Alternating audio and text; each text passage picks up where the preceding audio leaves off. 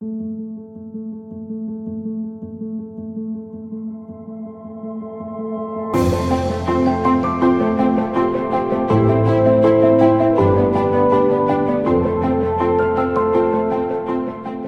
evening, everyone. This is Tala with Drive Through Therapy. Thank you guys so much for joining me tonight on another episode.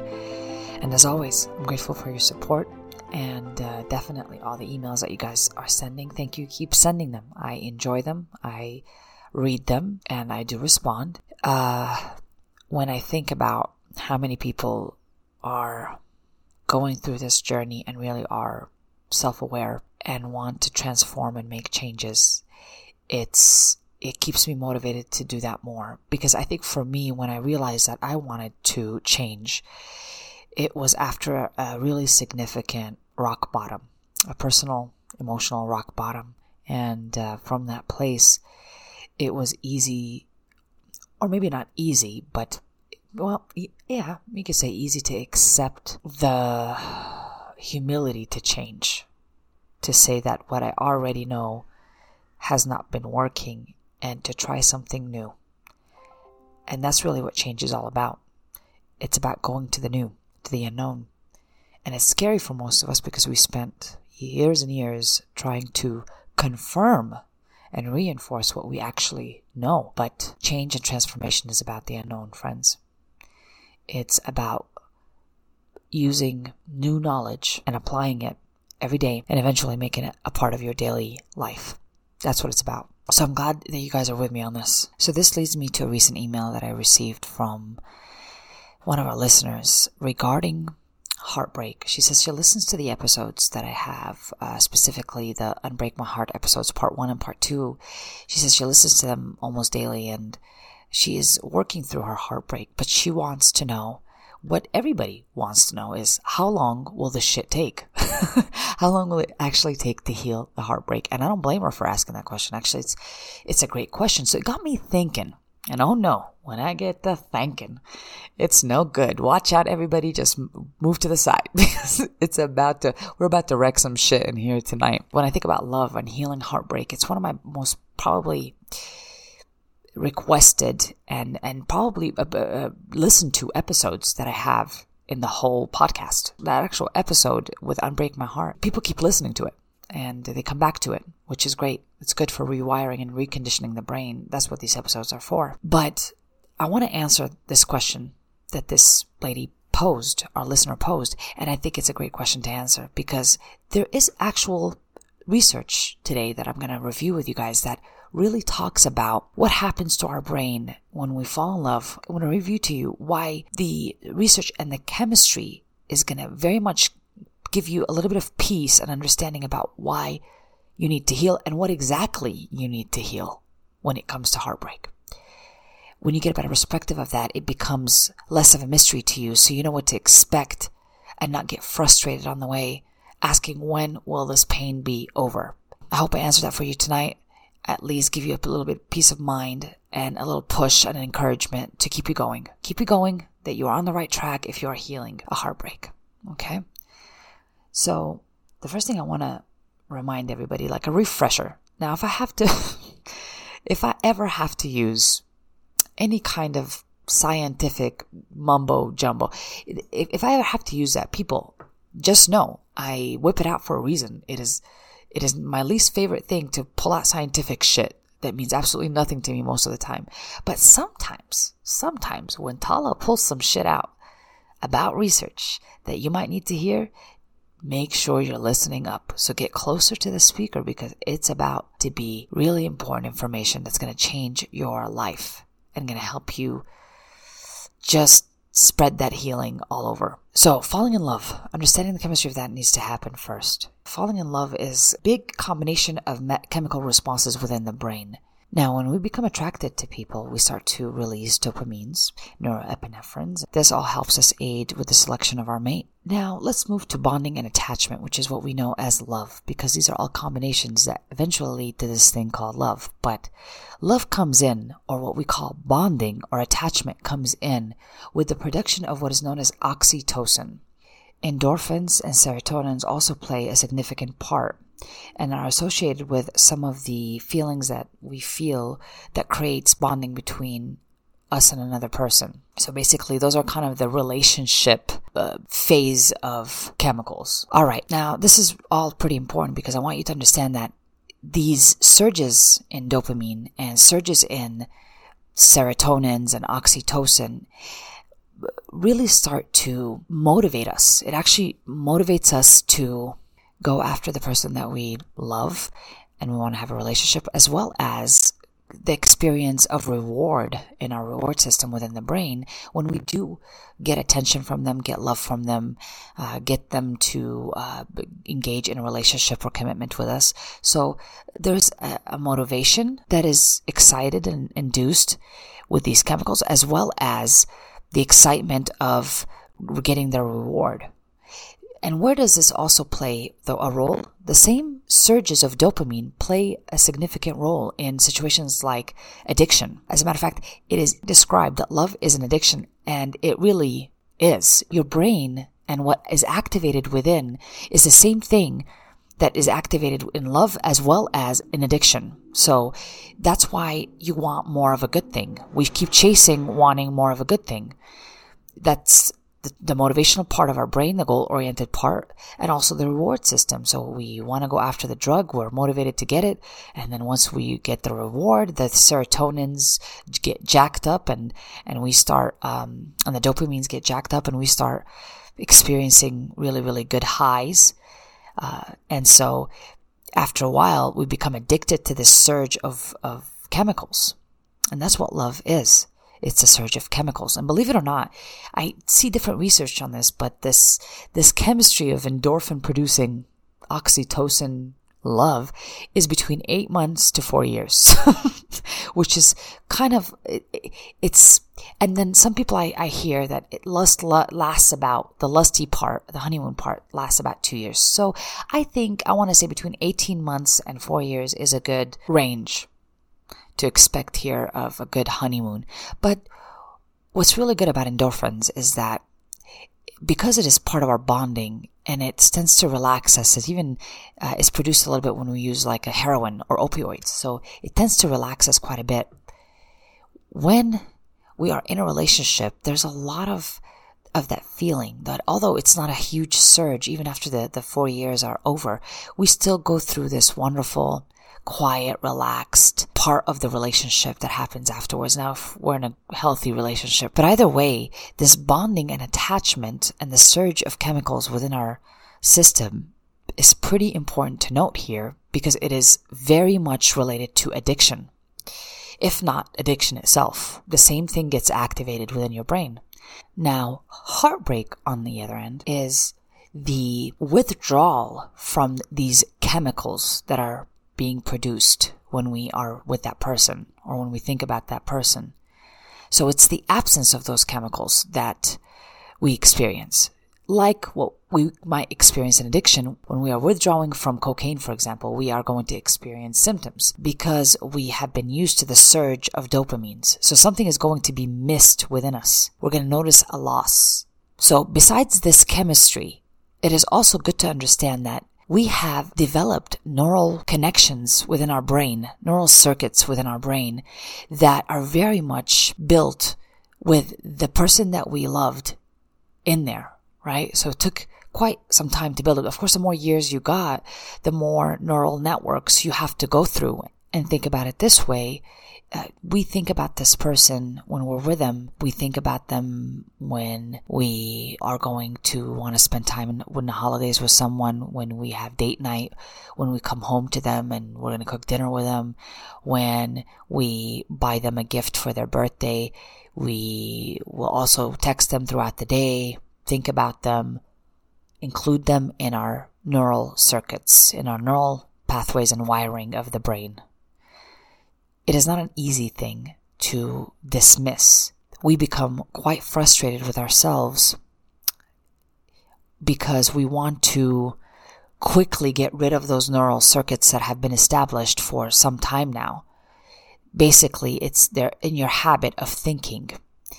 And they have been producing strong chemicals when you do think about them. And those attachment chemicals, the oxytocins, right? And the dopamines. When we think about those people, that's what it produces. So all of a sudden, your brain doesn't have those people in your life anymore. It doesn't mean that it'll stop wanting that dopamine or that person that it associates it with. It still wants it. Although our brain is still not comprehending the idea of the loss because we still want to produce this dopamine. We still want to produce this oxytocin. We're still producing it, but where the hell is the person that we used to be with? As a matter of fact, it is very common for us to start thinking strongly, strongly about a person when they first leave us. It is said that we think about them close to the majority of our day to, in an attempt, believe it or not, to replace this dopamine. So it, it, serves a purpose for us to think about them throughout the day. We are in a lot of ways attempting to relieve ourselves. So remember when I said that there's a production of you know dopamine and there's a, a certain part of the brain that gets rewarded and that is the experience of love right that we actually get that person and are, are with them after we think about them and fantasize and all that good stuff which is what love really is chemically now you're still experiencing the dopamine production, right? When you think about them after a heartbreak, but the reward isn't there. You are not getting rewarded for that. And so your brain is going to notice it. It is going to notice that loss, but it's going to be waiting for it, which is the false idea that we try to relieve ourselves from it real quick. We're still thinking it's not over that we are wishing for somehow they're going to be they're going to come back. They're going to fix the situation. The reward will be retrieved. So basically in our brain it thinks that it's going to be it's just reward that is delayed. I'm going to get the reward but eventually. So it's it's a false idea. It ain't real because it is over. But our brain still wants to run the same neural pathway the the thinking patterns the habits within our thoughts. It still wants to run those circuits. And we have not yet learned to reconstruct it. Or we're doing it in a non effective way, meaning that I'm still thinking about this person throughout the day and uh, just not getting the relief I want from that. But the answer is not eliminating the person completely because we cannot eliminate the thoughts and memories of them unless you have freaking amnesia. There's no, there's no way that you're going to eliminate any memories of them within you. So, although sometimes we wish we did have amnesia when our heart breaks, so we don't we don't go through those memories and the heartbreak. It's a quick patch up. It's not going to solve the problem long term or give us that healing long term.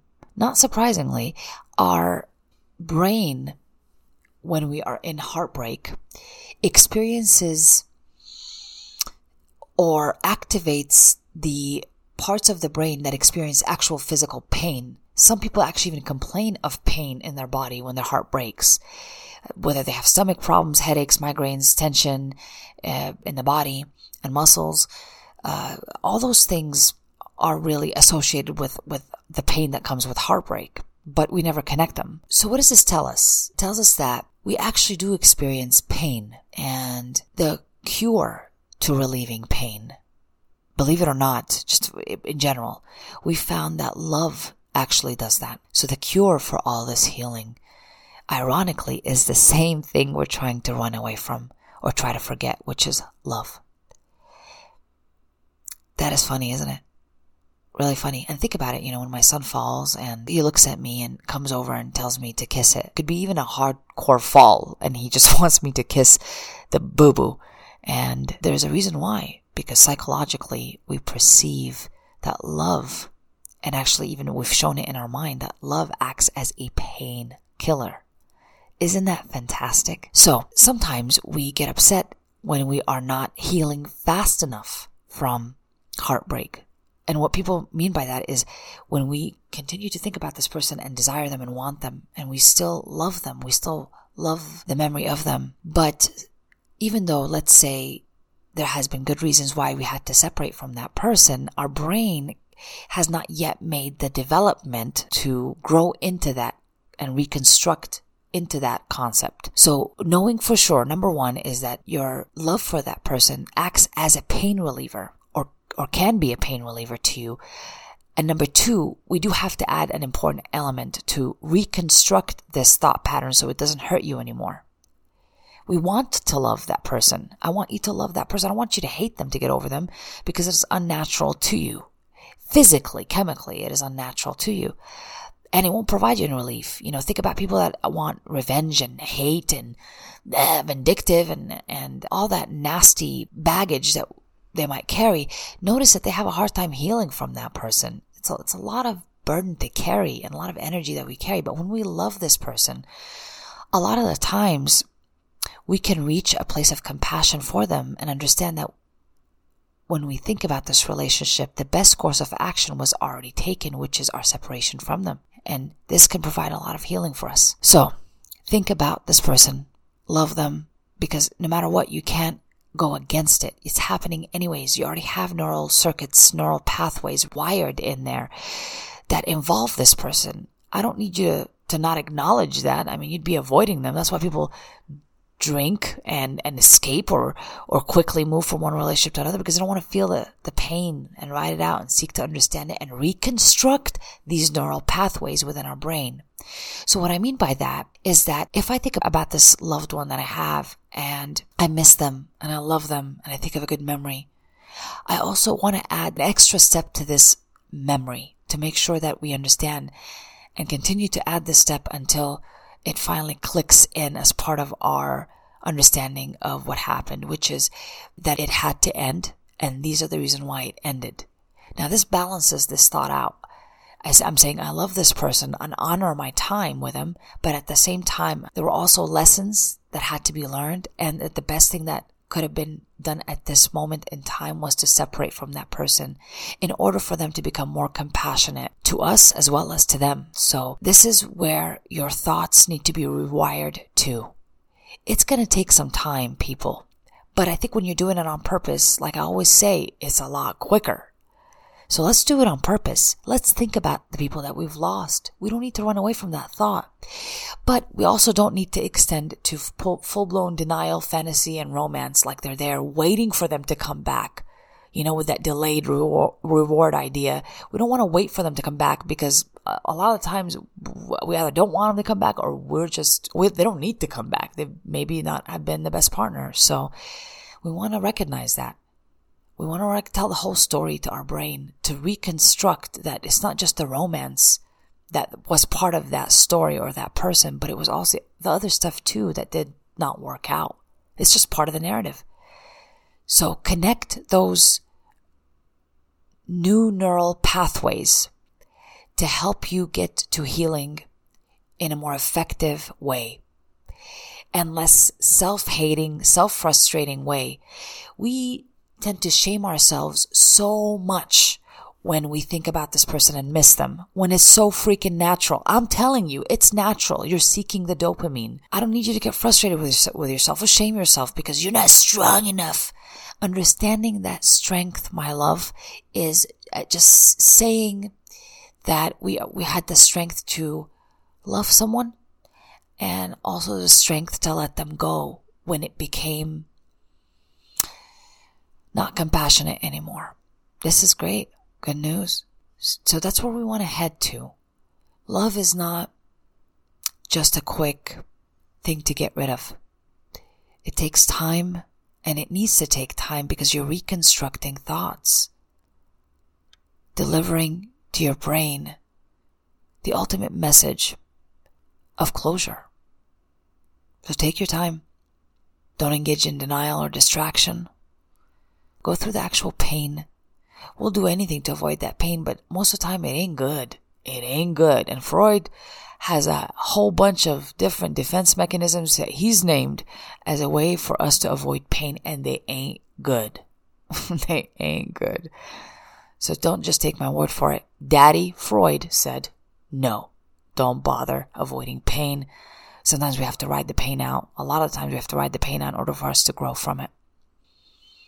So there's a lot of benefits to healing from a heartbreak the right way. Let's get on it. We're not meant to forget this person. Ever. It's not the point. But with time, we can rewire our thousands of neural circuits that are dedicated to those individuals that we love. We can rewire them in a way where it's less intense for us and that they are not the main supply for that dopamine anymore is the best way to say that. They're not a drug supplier anymore. I know it's not funny. It's heartbreak is not funny. Be kind and gentle to yourself as you're going through this process.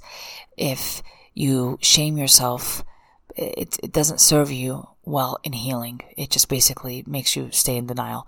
And also understand that other people, when you tell them about your ex and how your heart is breaking, people may sometimes want to, especially people that love you, may not want to see you hurt.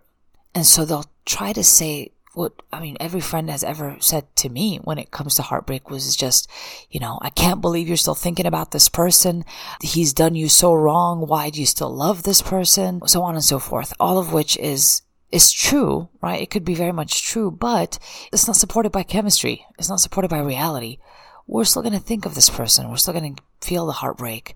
And fortunately, our loved ones don't mean to use shame as a way to help us hurry up. They don't want to see us in pain. But there is no way of hurrying up this process. You just do it on purpose and it heals gradually. I promise it will. I hope this somehow helps you answer the ultimate question of how long will it take to get over someone? Well, as long as it takes to reconstruct those thousands of neural circuits where they're involved in your memory, in your day, in your habits. That's how long it will take but I promise if you're doing it on purpose, it will be a lot quicker than you think. Be gentle, patient, and kind with you through this process.